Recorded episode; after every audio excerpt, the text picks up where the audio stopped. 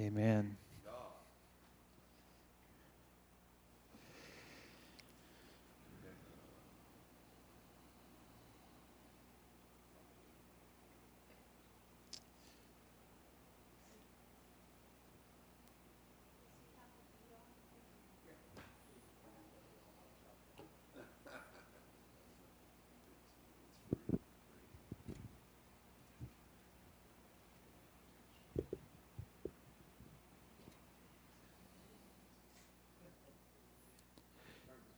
I'm going to let you turn to Romans chapter 7.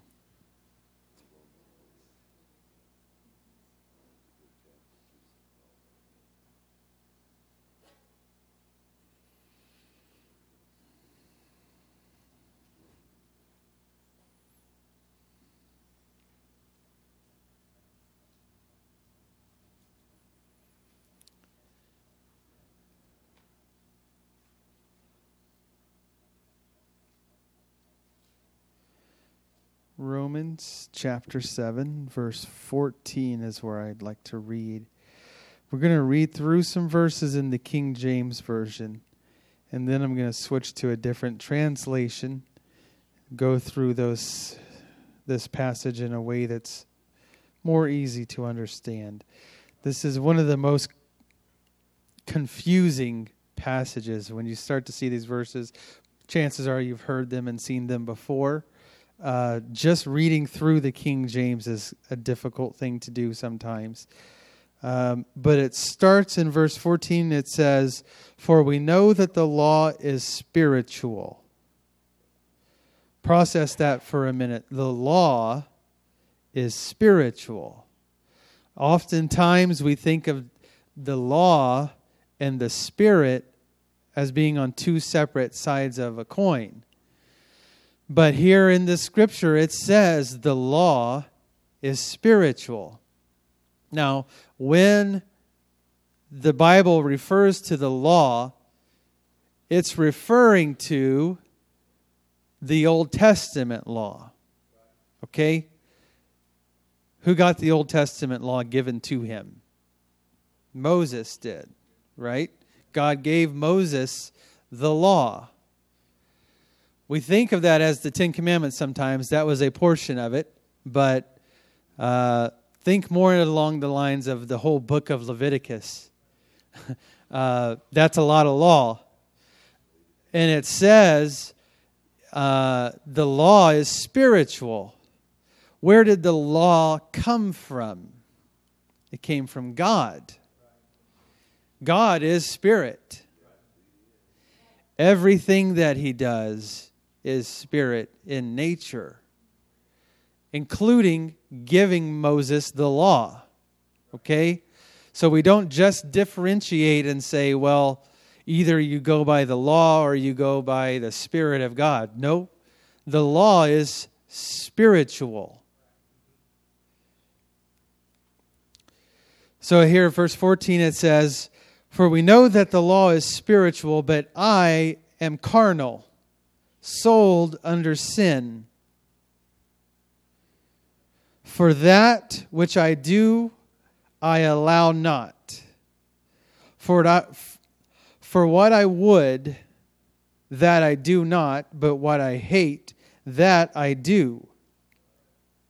That's him explaining why he knows he is carnal, sold under sin.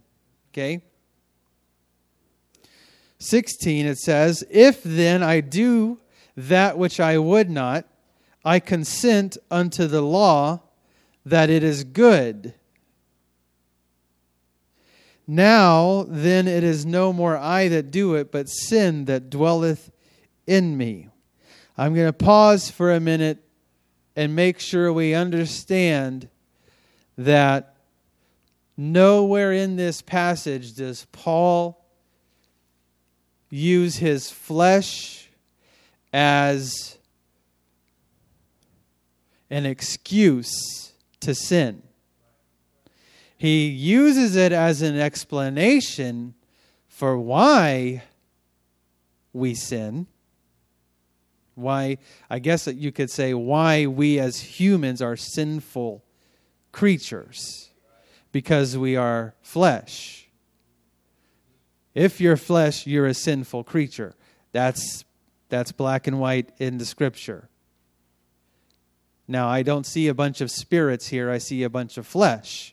So you heard me right. If you are flesh, you are sinful. Thank God it doesn't stop there, though, because while we are flesh, while we are human individuals and have a flesh to us, we get to choose to allow the Spirit to override our flesh. We choose whether are we going to allow the flesh to rule, or are we going to allow the Spirit to rule? Now, again, when I say the Spirit, I'm not talking about your spirit and my spirit ruling. It doesn't work that way. My spirit is just as much danger to me as my flesh is to me. My spirit. Because my spirit is subject to other spirits. If we want to talk on that plane for a little bit. So as long as I am a fleshly creature, I am going to be subject to the laws of the flesh. Okay?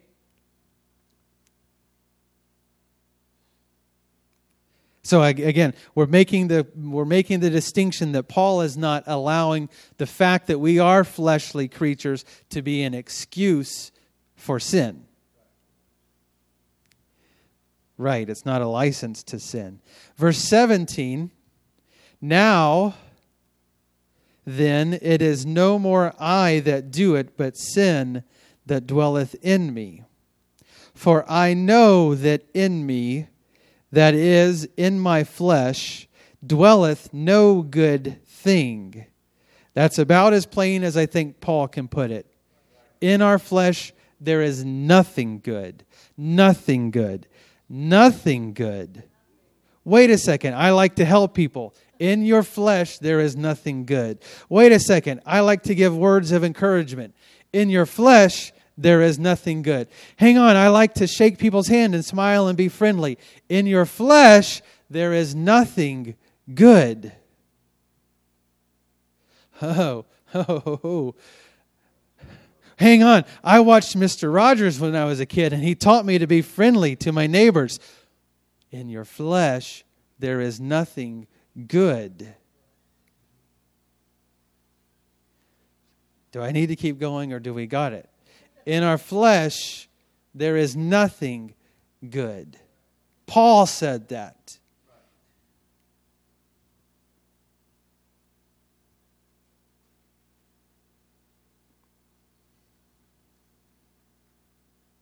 For to will is present with me, but how to perform that which is good, I find not.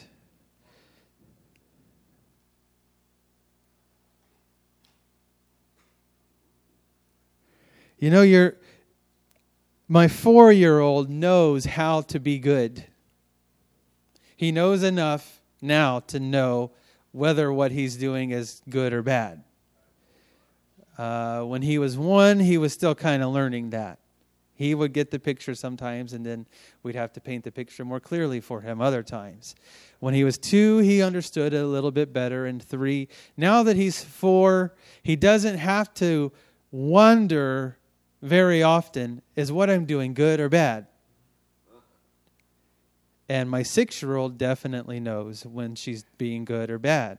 And my 8-year-old, who's over there, definitely knows when she's being good or bad. My 10-year-old knows even more so when he's being good or bad. And my 12-year-old knows. So from about 4 to however much longer you want to live, you're going to know whether what you're doing is good or bad. So what Paul is saying here is to will is within me because I've learned right from wrong. We have Adam and Eve to thank for that all the way back. Eating from the tree of the the eating from the fruit of the tree of the knowledge of good and evil exposed us all to the knowledge of good and evil. Okay? So we all know that. Good and evil. Paul, he says it again. To will is present with me. That means to want to. To want to is within me. But how to, I don't find. How to. How to do what I want to do. I don't find it in me.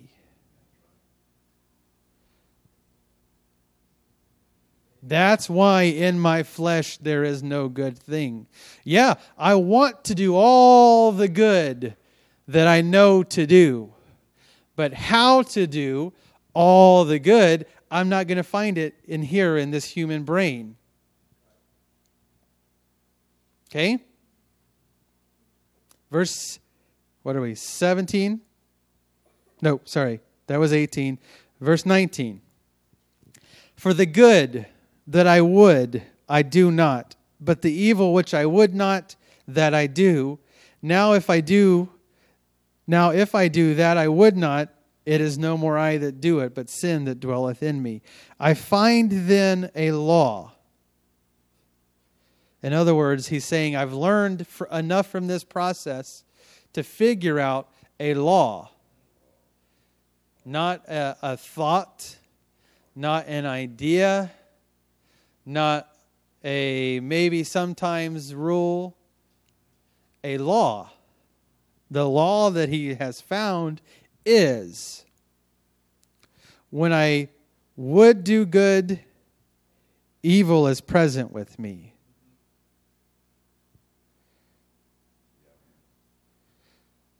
Now, thanks a lot, Paul, for that revelation. All I got from that was, in me, it's evil. When I want to do good, evil is present with me.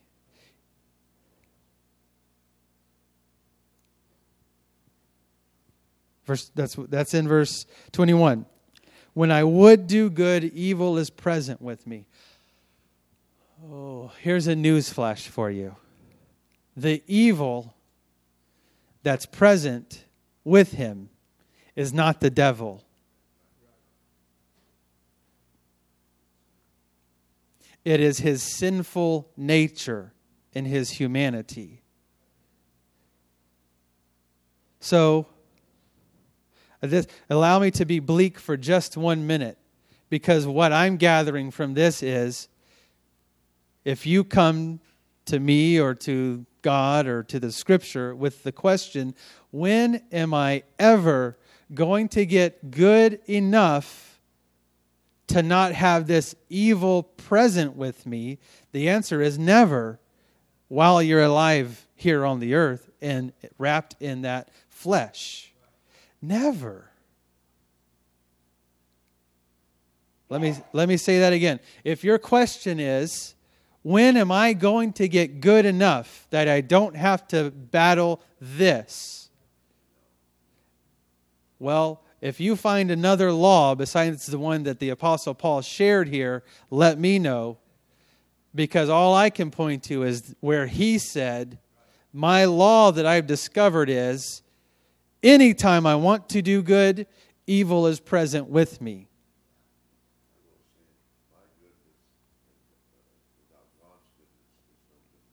That's right.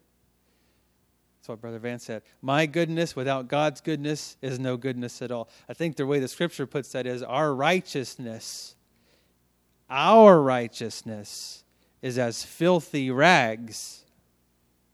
That's our righteousness. Our righteousness, that means the very best that we can be, the very best we can do. It's not easy to process this when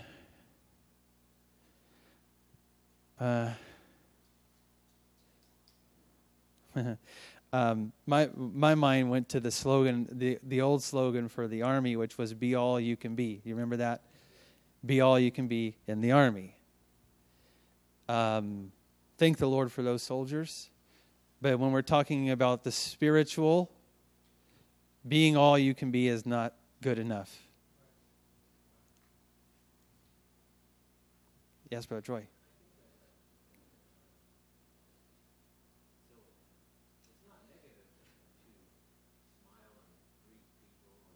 Absolutely.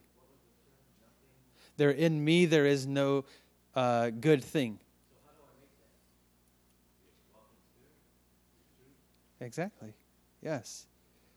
Now, what? Yes. Let me clarify. This is also not a license to be rude.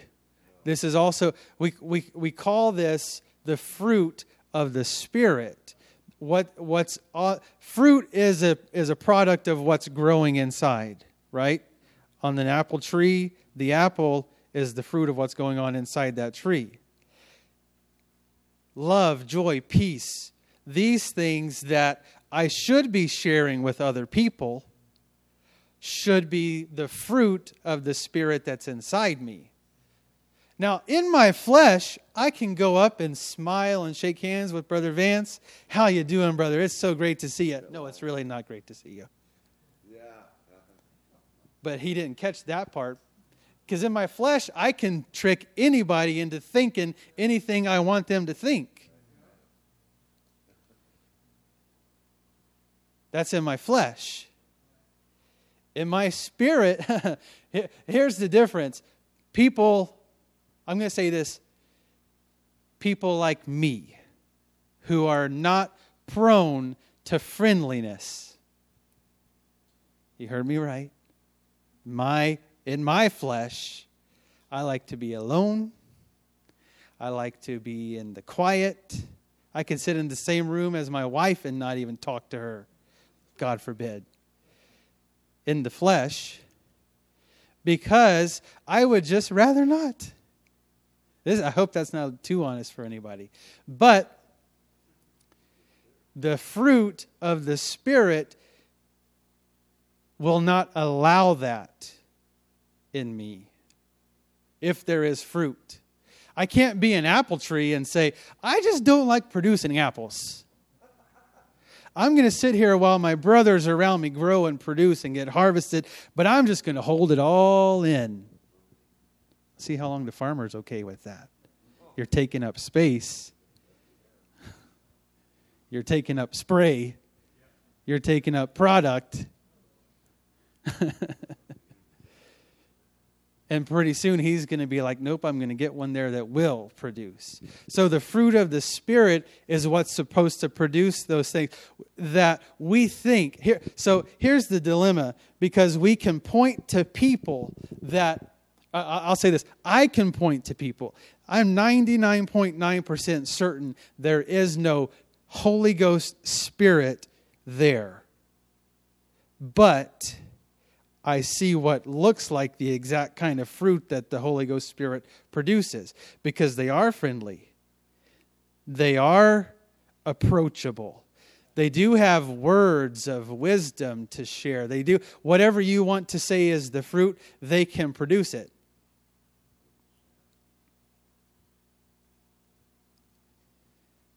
But if I know that it's not the Spirit of God that is producing that,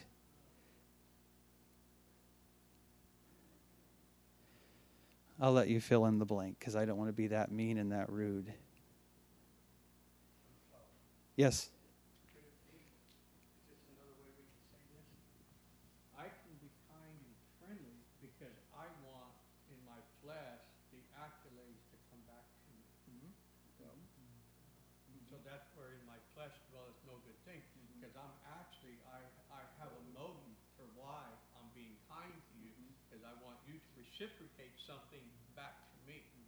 But in my flesh dwells no good thing. So it has to be a work of the Spirit in my life that when I am kind to people or friendly to people, I'm wanting God to touch their lives, and I'm not looking for anything in return. What I don't want to do here is create a bunch of suspicious people. Okay? I'm not saying we should walk out here and, why are you smiling? You don't have the Holy Ghost. Why are you being friendly? You don't have the Holy Ghost. Only we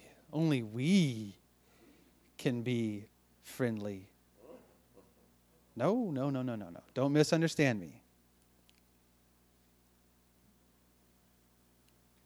The Scripture says, every knee will bow and every tongue will confess that Jesus Christ is Lord to the glory of the Father.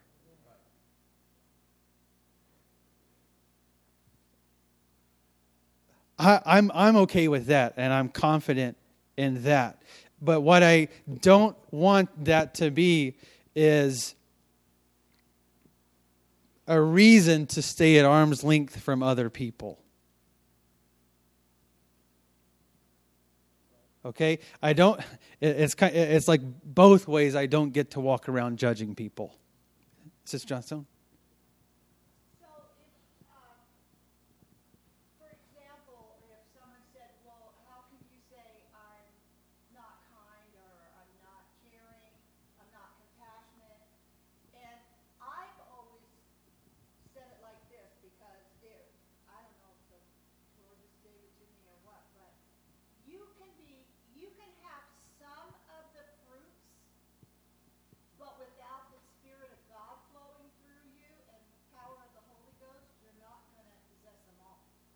Mm-hmm. Their love, joy, peace, love. We don't really know how to love until we, have the Spirit flowing through us. Right. So, but that's how I try to explain it to some people. You will have a few of these things, and your parents or somebody in your background may have taught you to be kind, mm-hmm. And caring or whatever, and maybe right.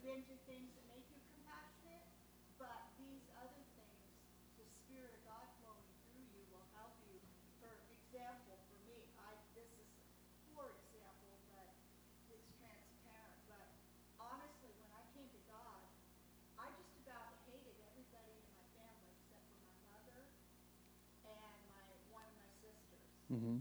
Because sin had separated us so bad mm-hmm. that we couldn't be in a room without fighting, maybe 15 minutes and we'd be going at it, mm-hmm. To the place of pulling each other's hair out or, or whatever. It was that bad. Yeah. So, but still, the love of God, once I got the Holy Ghost, that's the only way I learned to really love them.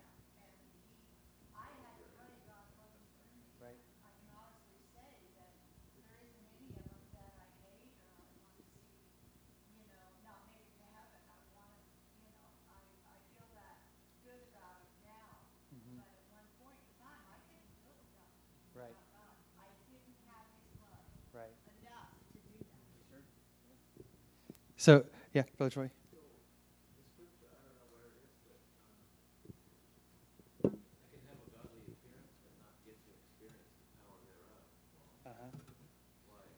That's a scripture that says they have a form of godliness, but deny the power thereof.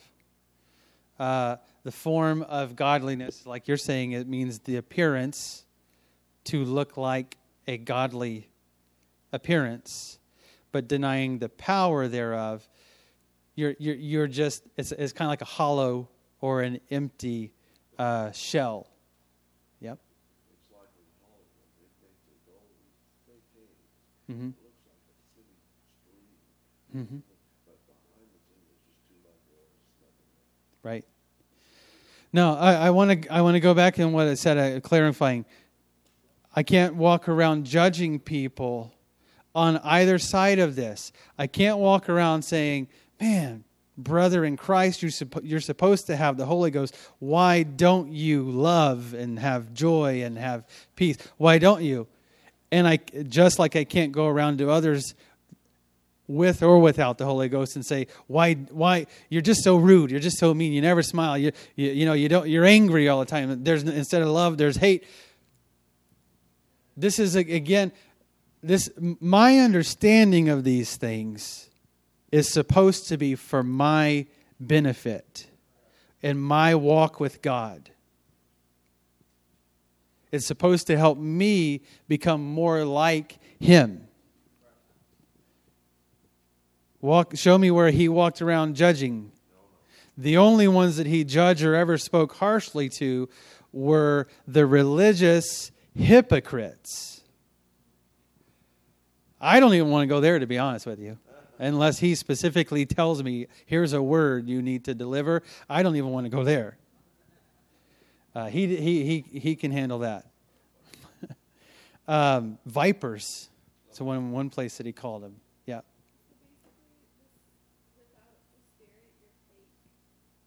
Correct. It's His Spirit. It's His love. The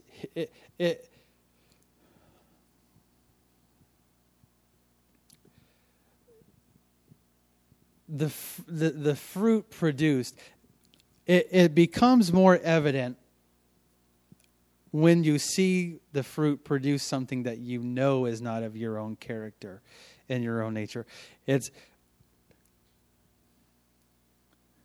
I'll say it this way. Peace. For some people, it's almost like they never have peace, whether they got the Holy Ghost or not. They're just kind of an anxious type of person. Well, the fruit of the Spirit should still be producing peace to the degree that we know what peace is for that person. Other people, they're always so calm. They're always so seemingly peaceful that you just think they've got peace regardless. I use that one because I myself fit into the latter category. And whether it's the Holy Ghost producing peace as a fruit through my life, or whether it's me just clicking everything off and saying, none of this bothers me. I saw this picture of a meme or something like that with a dog and the flames all around it. And the dog just says, this is fine. Well, that's kind of me when I say in the flesh. Because others would be, oh, what are you going to do about that? You got to go here and fix this. You got to do that. You got to do this. And with me, I'm not saying this is a good thing, okay? But I'm saying in my nature, my human nature is to be the type, I'm just not even going to worry about that. That is not peace. It can have the same appearance as peace, but it's not peace. Peace is security, not the absence of any problems. Okay? The fruit, the Spirit producing peace in me will say, regardless of what problems are going on, I'm secure in God. I'm secure in Him. I'm trusting Him with all of this stuff. Not I'm just turning my back on all that so none of it bothers me so I can try to preserve some peace. That's not peace. Okay? Now, love, for an example. What I'm not telling you is what I'm not telling you is that people can't love if they don't have the Holy Ghost. But the type of love, the type of love that the Spirit produces is different than what a human is capable of doing in our love. I'll give you an example as a father. If I did not have, this is going to sound comical, I don't really mean it comical.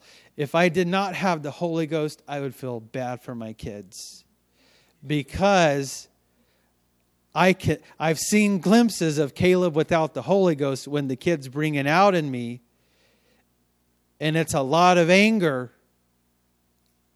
It's a lot of, I hate to use this word, but it's a lot of hate. How could you? Why would you? What would make you think?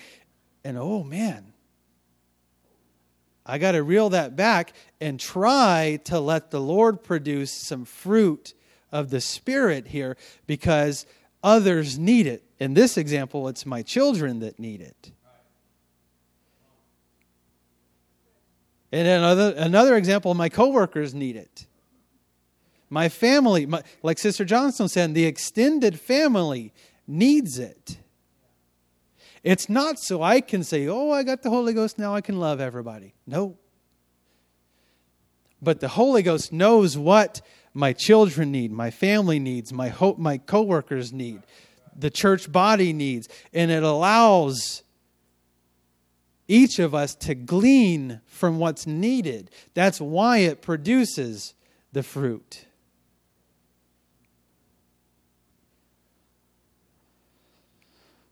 Love, joy, peace, long-suffering.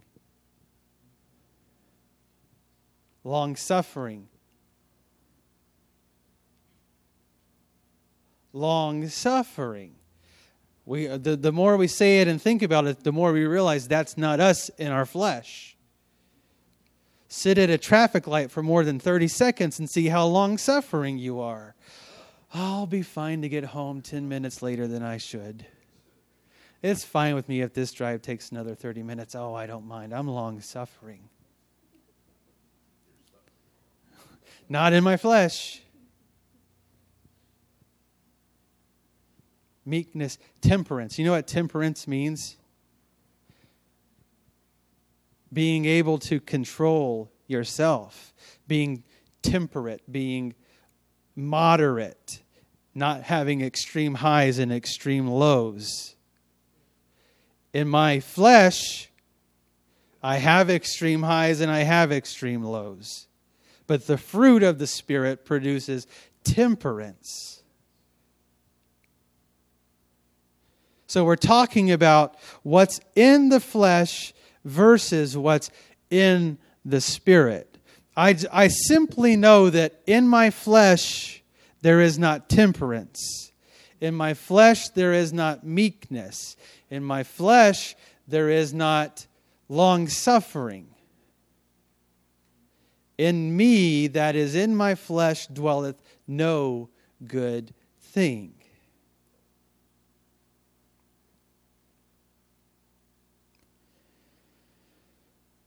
So I'm going to read 21 again. I find then a law that when I would do good, evil is present with me. For I delight in the law of God after the inward man, but I see another law in my members, warring against the law of my mind, and bringing me into captivity of the law of sin, which is in my members.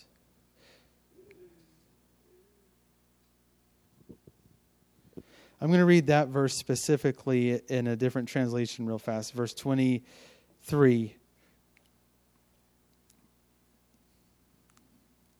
I see a different law at work in my body, a law that fights against the law which my mind approves of. It makes me a prisoner to the law of sin which is at work in my body. What an unhappy man I am. This is verse 24. King James says, O wretched man that I am. This translation says, what an unhappy man that I am. While I am ping-ponging back and forth between wanting to do good but not able to do good, not wanting to do bad but more than capable of doing bad, going back and forth, I am an unhappy man. I heard one preacher put it this way.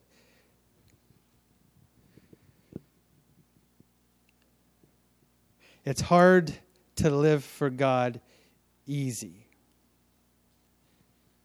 It's easy to live for God hard.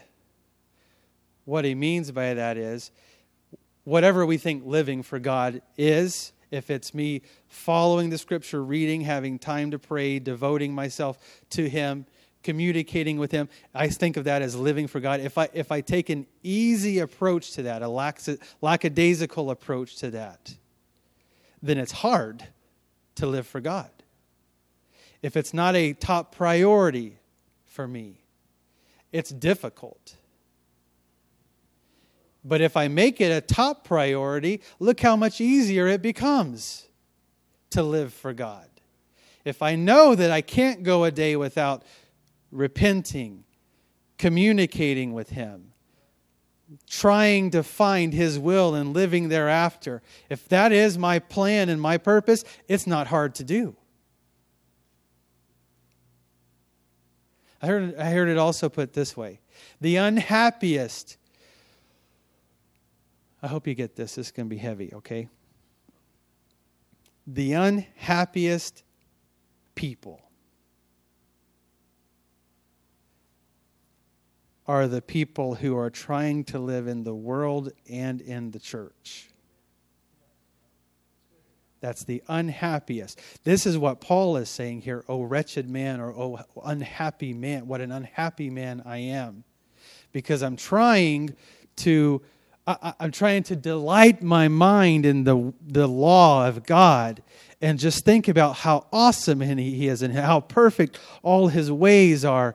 But in my flesh, in my body, I keep surrendering to this law of sin. And what it simply means is I am making myself a prisoner of my flesh.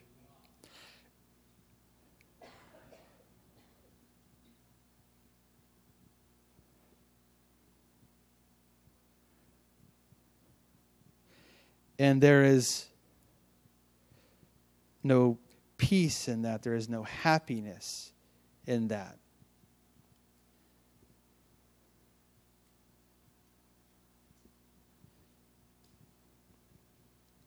And verse 25, okay, verse 24. I'm going to continue in my other translation. You can follow along. Verse 24, "What an unhappy man I am. Who will rescue me from this body that is taking me to death? Who will rescue me from this body that's leading me in this path?" Verse 25, "Thanks be to God, who does this through our Lord Jesus Christ. This then is my condition." Verse 25. So he says, so then, King James, it says, "So then with the mind, I myself serve the law of God, with the flesh, the law of sin."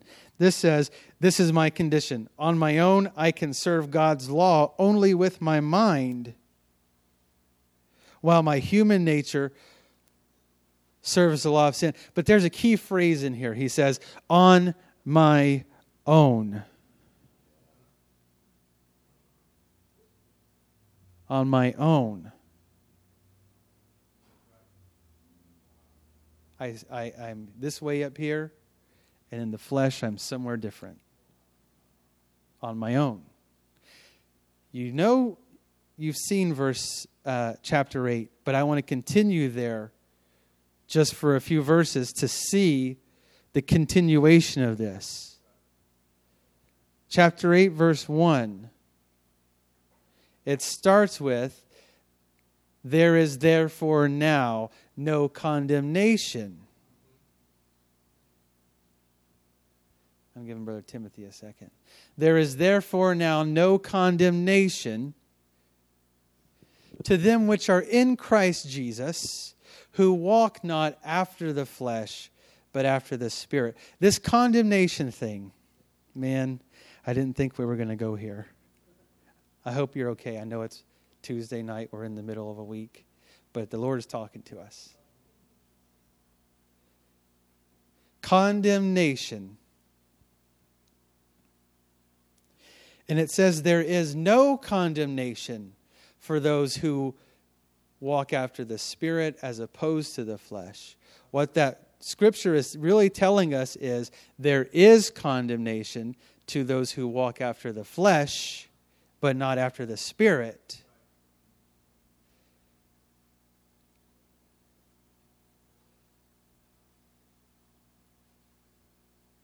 I can't believe I'm about to say this. If I told you there were no laws or rules and you could just forsake God from now until Sunday, do whatever you want, don't listen to your Holy Ghost inside you, just go do whatever you want. Sin, sure, go for it. Now then come back here on Sunday, you have to be here, but I don't want you thinking about any of the sin that you did. I just want you to come in here and think about how great God is. And we're just going to worship Him. We're going to pick up like nothing ever happened. Are you going to be able to do that? Why not? Condemnation. To condemn means to point out what is wrong. Okay, so condemnation, it's a simple thing, but it's having what's wrong with you pointed out to you.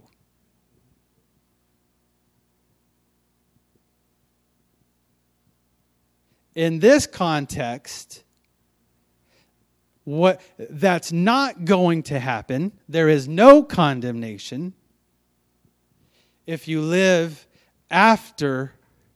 It says here, walk not after the flesh, but after the Spirit. The side note here is because you will not be fulfilling the lusts of the flesh.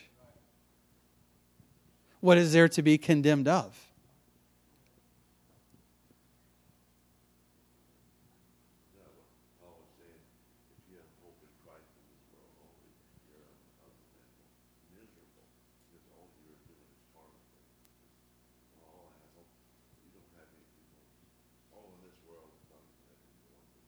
Mm-hmm. Right. Our hope is not in this world. Right. Verse 2, it says, the law, remember all that we were reading in chapter 7 was, it was separating, it was making a distinction between, it called it the law of God versus the law of sin. It started by saying we know the law is spiritual, okay? So here it says the law of the Spirit has made me free from the law of sin and death. There are two laws. I hope this is going to make it clear for you. Catch this. There are two laws. They are both true and they are both spiritual because God gave them both. I can't come in here one day and decide, I don't believe any of this anymore. I'm just going to change my mind. I don't think that anything written in the Bible is true. I'm just going to forsake it all and leave it because I can't walk after the Spirit. I just keep struggling to walk after the flesh. I'm just not going to do that anymore and forsake it. You can say those words if you want to. And what you are doing is forsaking the law of the Spirit of life. But the law of sin and death is still true. And it still applies. That's what I mean by it's true and it is spiritual in nature. It was given to Moses by God. It originated with God. It is spiritual. The law of sin and death. It is spiritual. Because we know there is a better way to live. Catch this. Because we know there is a better way to live, which is the law of life in the Spirit, there will be condemnation if I am choosing to live according to the law of sin and death. Because if I relegate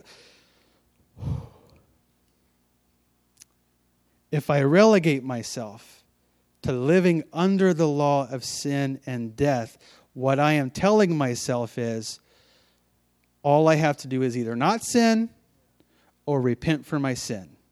Not sin or repent for my sin. Not sin or repent for my sin. Eventually, condemnation is going to leave you in that context. And you're going to have what the Bible says is a conscience seared with a hot iron, to where those get closer and closer and closer and closer, to where I can't remember if I'm living with repenting or without repenting. When's the last time I repented? Because I'm still doing this sin, but when's the last time I repented? And am I doing this? What I'm doing is living. I am agreeing. I am confessing that there is a law of sin and death, and I am trying to abide by it. I am now an unhappy man. But I am also being condemned. I am living under condemnation because I know there is a better way.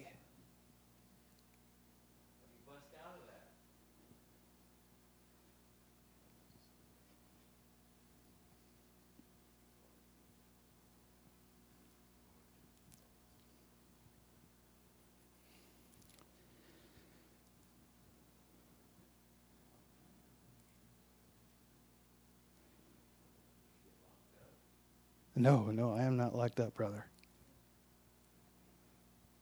That's where I'm at. I mean, I'm like that ping pong ball you're talking about. Yes, sir.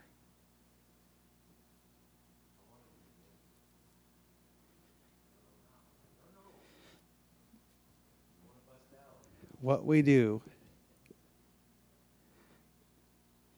if you go back, Brother Timothy, to chapter 7, verse 25, I'm going to help you. That's the last verse in chapter 7, right?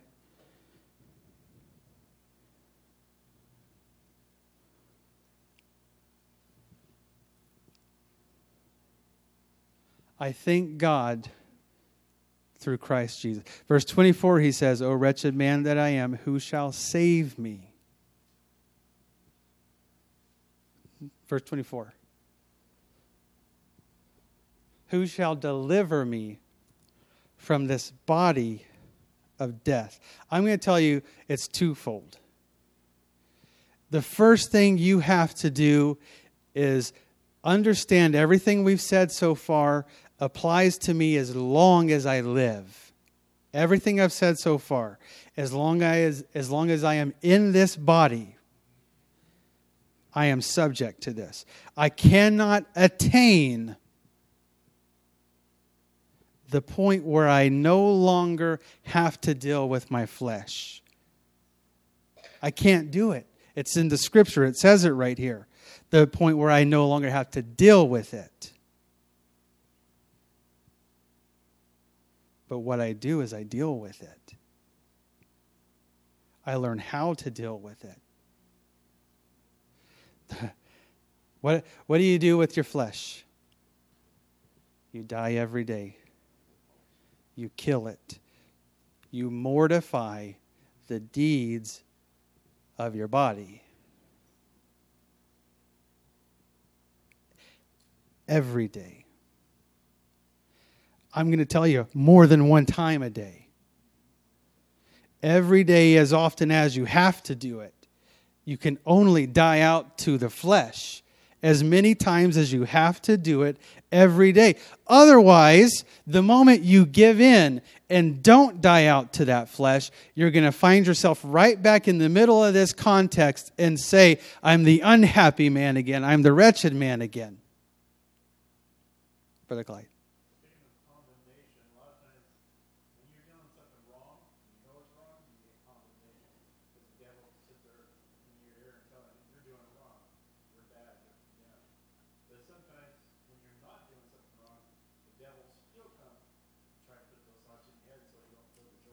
Mm-hmm.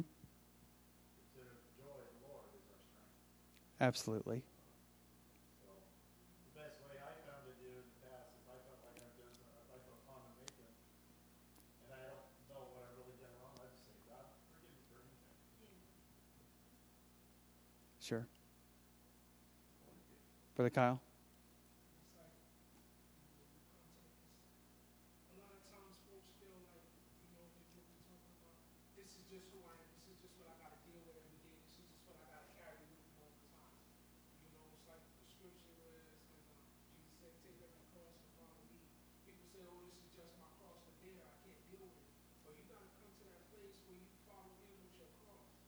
Thank you.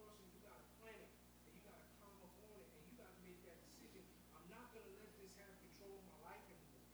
You know? Mm-hmm. No, I can't do it myself, Lord, but like you climbed up on that cross and you died to it. Help me to die to it. Mm-hmm. You know, because in you is newness of life. Mm-hmm. And sometimes we can't come to that place where we make that decision. And that's where, you know, that personal battle comes in. Are you going to follow the example that Christ laid out for you? Or are you going to keep trying to do it yourself and do it through motivational speaking and all this other stuff? Or are you going to come to that place where you say, okay, Lord, I know I can't do this on my own, but I know I can do all things with your help. So help me. Mm-hmm. Trust him to help you.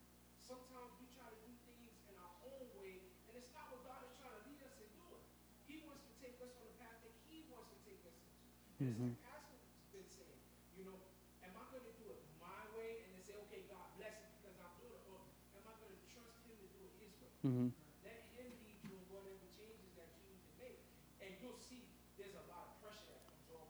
Mm-hmm. Those changes come and they happen, and half the time you don't even know they come. Yeah. You look back and you say, wow, I haven't done this in 2 years, you know? Mm-hmm. And it's that one time you put one foot in front of the other, you let Jesus lead you, and as you're following him, he's making those changes. But you got to make that decision to let him lead you. Yeah. I'm going to point out what the scripture that you referenced. He says, if any man will come after me, the first thing he says is not take up your cross. He must deny himself. Take up his cross and follow me. To deny... how foolish would it be of me to put a weight on myself but keep going my direction? I know I got this cross, and I know I'm carrying it because the scripture told me, take up your cross. Okay, all I'm doing is every day I'm waking up with the weight of what a sinner I am. If I deny myself first,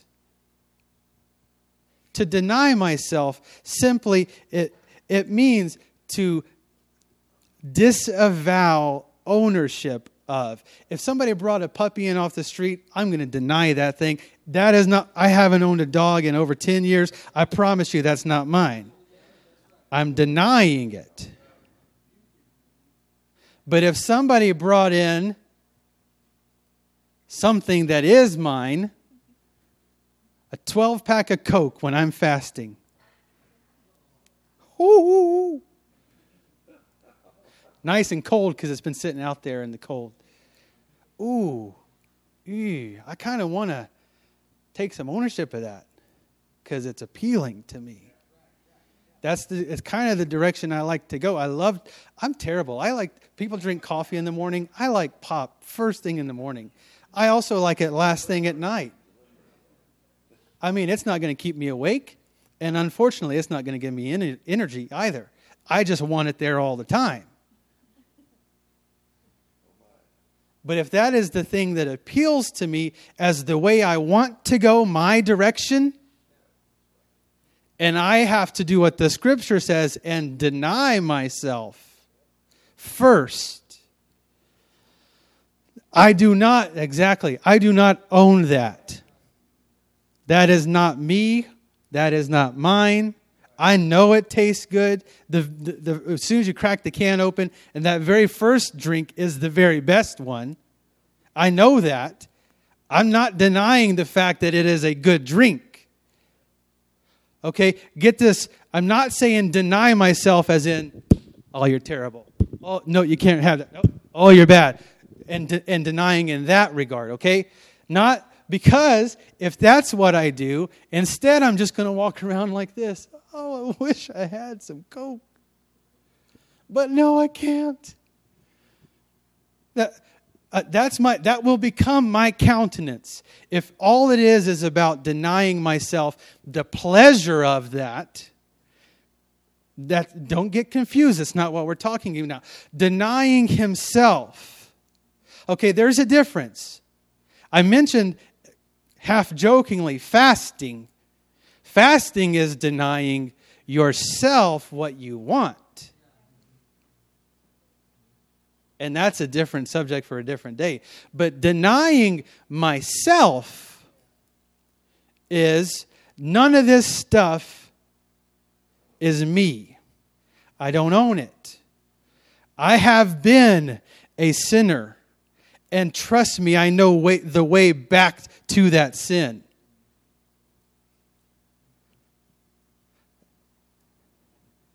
But I, not only am I choosing not to go back there, I don't have the choice. The choice is not mine to make. The choice is not mine to make. I don't own myself. I don't own myself, so the choice is not mine to make. So then when Brother Vance comes up to me and says, "Hey, how do you feel about watching this movie? Is that a sin or is that not a sin?" I don't own myself. The choice is not mine to make. Oh, but are you okay with just this little bit of flesh right here? I don't own myself. The choice is not mine to make. I have to make every decision His decision. Not my decision. I'm trying to end, and I know we're going long, but I'm going to help you with this. My children, they're about 3 years ago, once they all started to get to the age where just because they are humans, they're not bad, not sinful. I love them. They're angels to me. They've never done a thing wrong, even though they have. Did you catch that? That's how I love them. In my eyes, they've never done a thing wrong, even though I know they have. That's the way your Father feels about you. Now, I had to start setting ground rules in my house. And the word that I would use is, that's not approved. It's not approved. And a lot of times they would ask for the explanation. A couple of times I would give them the explanation, but I never felt like I had to give them the explanation. I give them the rule.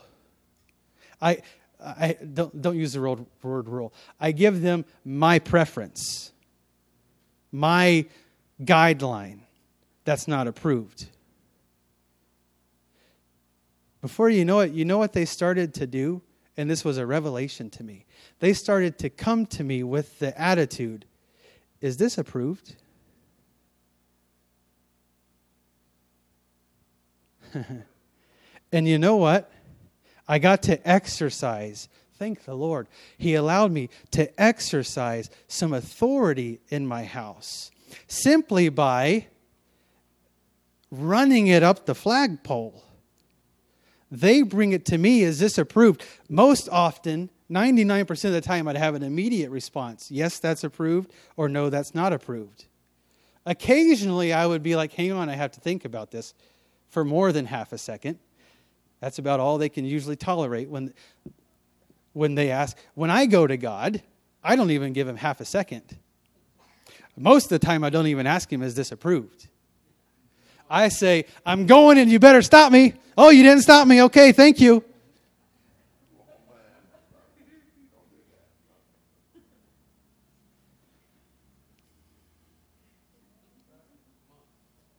You didn't stop me. Now, they're not teenagers yet, and I don't know what all is coming in next in line. But we got to build on that foundation of, is this approved? Once, you know what? I found a scripture that says that. Commit all thy ways to the Lord. Commit all thy ways to the Lord. All means all, thank God. So whether I'm talking about, do I have this last bite of turkey or not? Or whether I'm talking about, do I move across the country or not? Do I take this new job, which is a major decision? Or do I turn off my phone and go to sleep now? This is not a major decision. But all my ways means all my ways. And as I promise you, as many things as you want to seek the Lord about, He will give you guidance about. So commit. You know what the word commit means there? It means show for approval.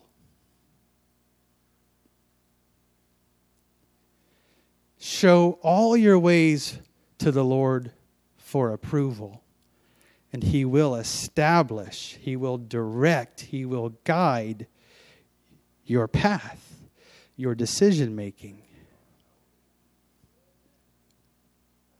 You want to know where I was going with that?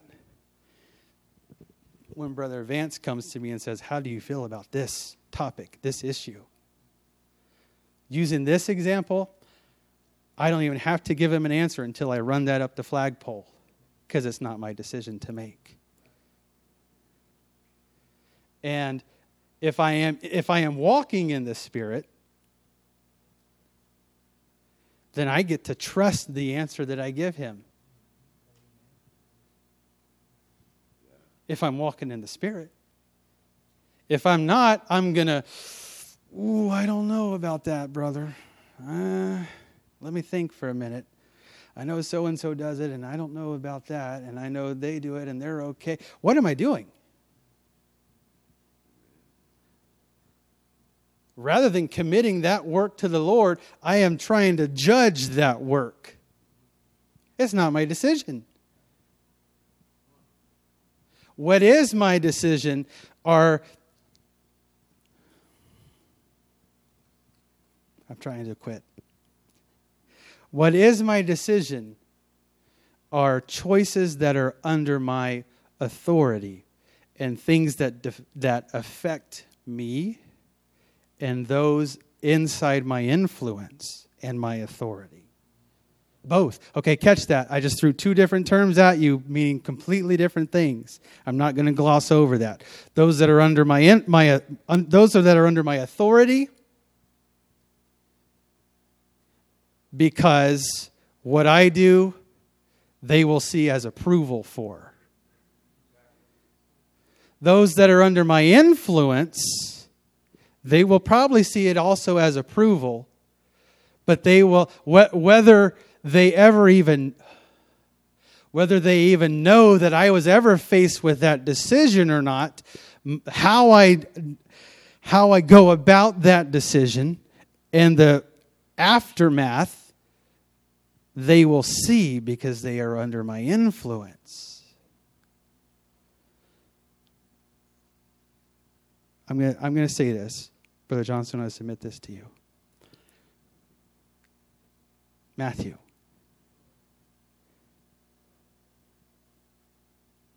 The young people of this congregation are under your influence. Okay? They're under your influence. That means you as a minister, you don't get to go to them and set the rules and I wish you would do this and I wish you wouldn't do that and how about you do this. They're not your children. And under this regard, unless they specifically make themselves, they're not under your authority, but they are under your influence. What that means is when you are faced with a decision, your response to that decision impacts them directly because they're watching you. Now, they may never know the question that you were presented with. Is this okay? How do you feel about this? They may never know that you had that inner dialogue and discussion with the Lord or with the enemy. But the outcome of that, they will certainly live with the decision of that. Is that okay, Brother Johnstone? I love Matthew. I have nothing wrong with him. That was not about any specific item or issue. Okay, brother? Yes. Absolutely. Absolutely. Because you are a witness. Right. Right. Because you are a witness. Witness means influence, okay? I'm using those terms interchangeably. You are a witness to others. You are a witness of God.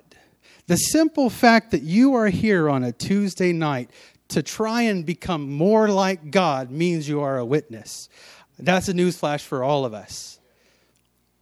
I know we'd like to walk in here with our Holy Ghost shields and be like, oh, I just want to get alone with God. have some time with him, and then get back to a good week. Whew, all right. But it doesn't work that way. You are a witness.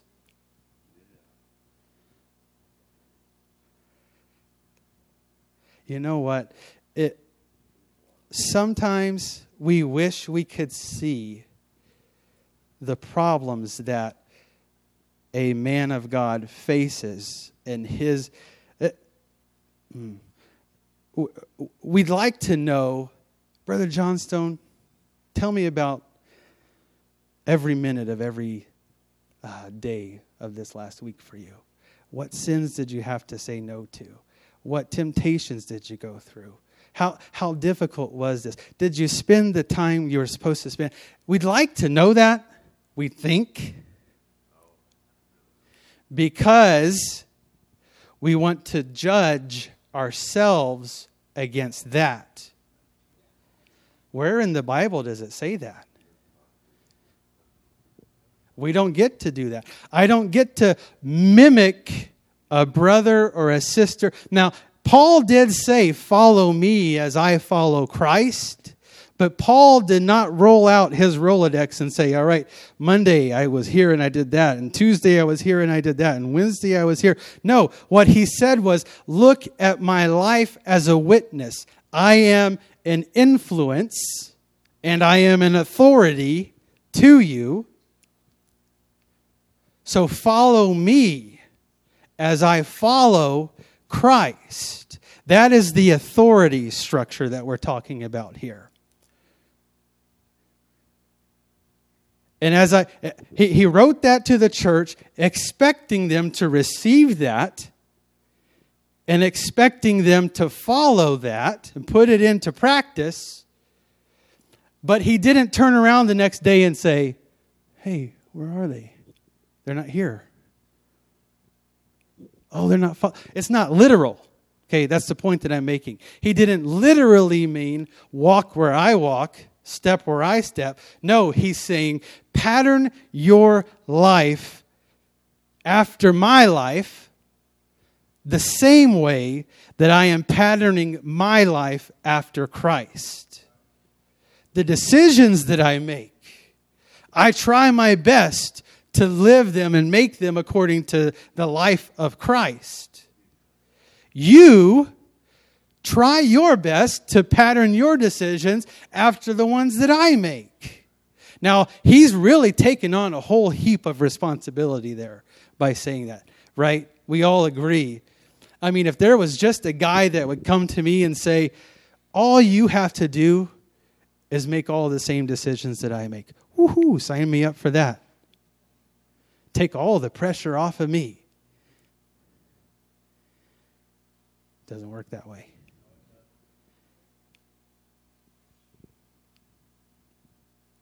Why don't you stand?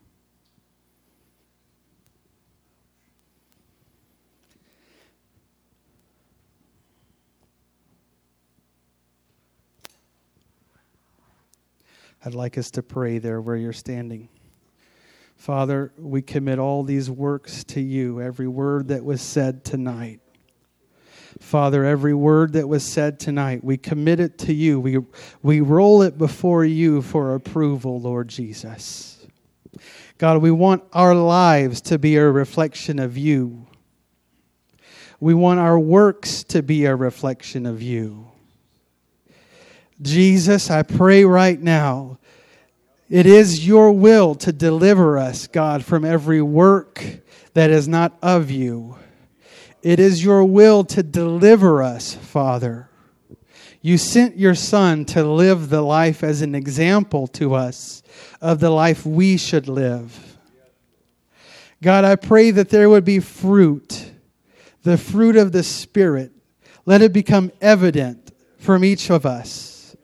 God, let it be as a witness to you, to your goodness, Father, to your love, Jesus. Let it be as a witness to you. God, I believe your Spirit will produce these things in us. I believe your Spirit will produce these things in us, Father.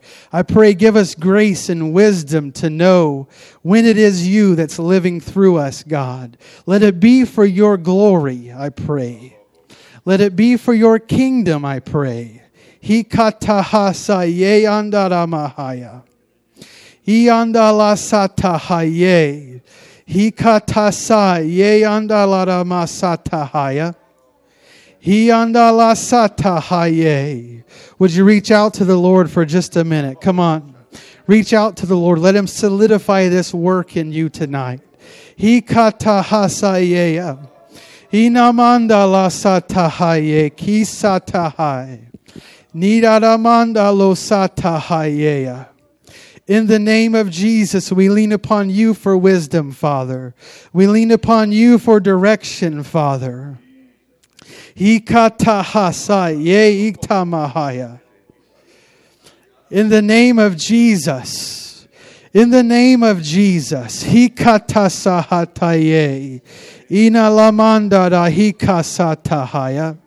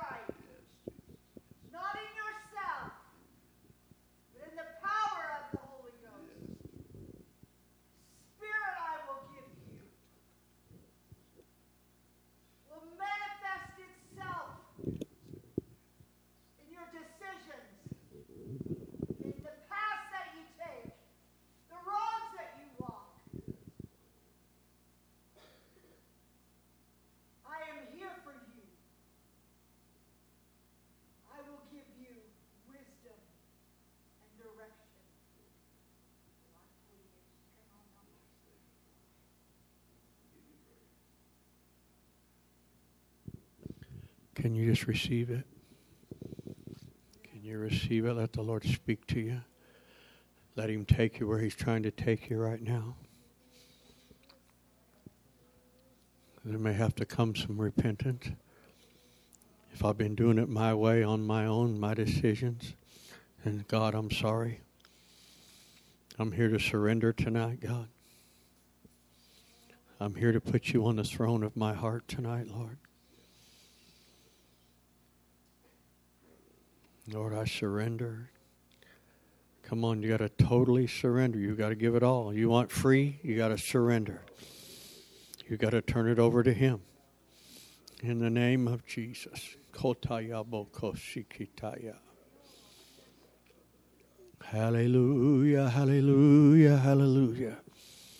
Come on. You can do it. Come on. Hallelujah, hallelujah. Lord, I'm here, God. I want free, God. I want to be free. I want to walk in the Spirit, God. I desire the things of God. Lord, help me deny myself tonight, God. Deny myself where I go back home, Lord. Deny myself around other people, God, that I don't want what they've got, live how they live, Lord God. Help me to deny myself, Lord God. My flesh wants it, but I know I can't have it. I know I don't need it, Lord. I'm coming to you tonight for help, Lord God. God, renew me in the Holy Ghost, God. Renew me in the Spirit tonight, Lord, in the name of Jesus. Your power, your grace, your strength tonight, Lord. I pray for it in the name of Jesus. Hallelujah, hallelujah, hallelujah. The influence. Got to be careful of the influence. I read that there's 8 people in this world, minimum, at the very least, that want to be just like you. Is that good or bad?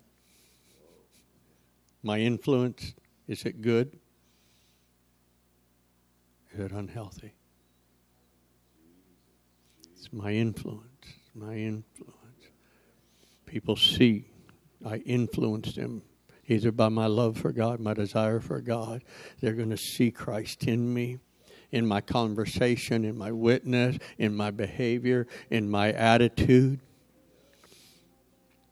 Hallelujah, hallelujah. Come on, He's here for us tonight. Help me, Lord. Help me tonight. Just come on. Let's just press in a little bit more. Let's just press in a little bit more. God's got more for you tonight. God's moved every Tuesday night. The power of God has come to visit us, to help us tonight. He's an ever-present help in time of need. Lord, I need you tonight, God. I'm recognizing more and more. I'm trying to do this in my flesh, but I can't, God. I'm failing. I'm living in condemnation and shame and guilt, Lord God. But I pray that comes to a halt tonight as I surrender everything to you tonight, God. I surrender all. I surrender all tonight. Oh, hallelujah, hallelujah, hallelujah. Oh,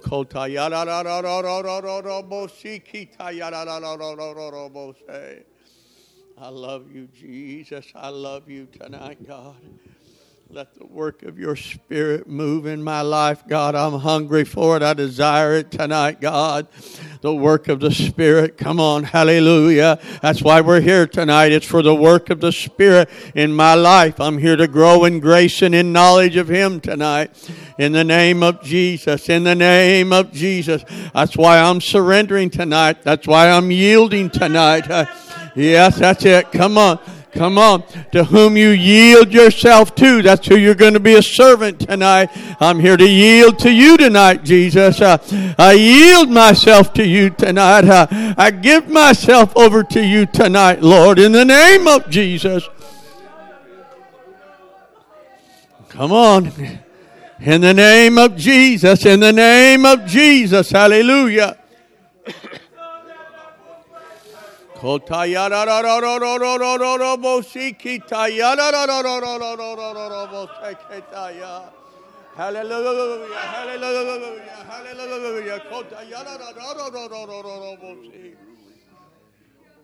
God, have your way tonight. Thank you for what you're doing tonight. Thank you for how you're working tonight, God, in this house tonight, God. Moving on hearts, moving on lives, God, helping us, Lord. Oh, hallelujah. That's it. Come on. Hallelujah. Jesus, I need you tonight. Jesus, I need you tonight. Hallelujah. Hallelujah. Hallelujah. Hallelujah.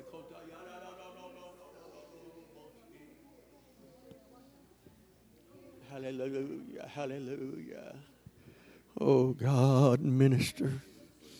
Continue to move and work tonight. Hallelujah.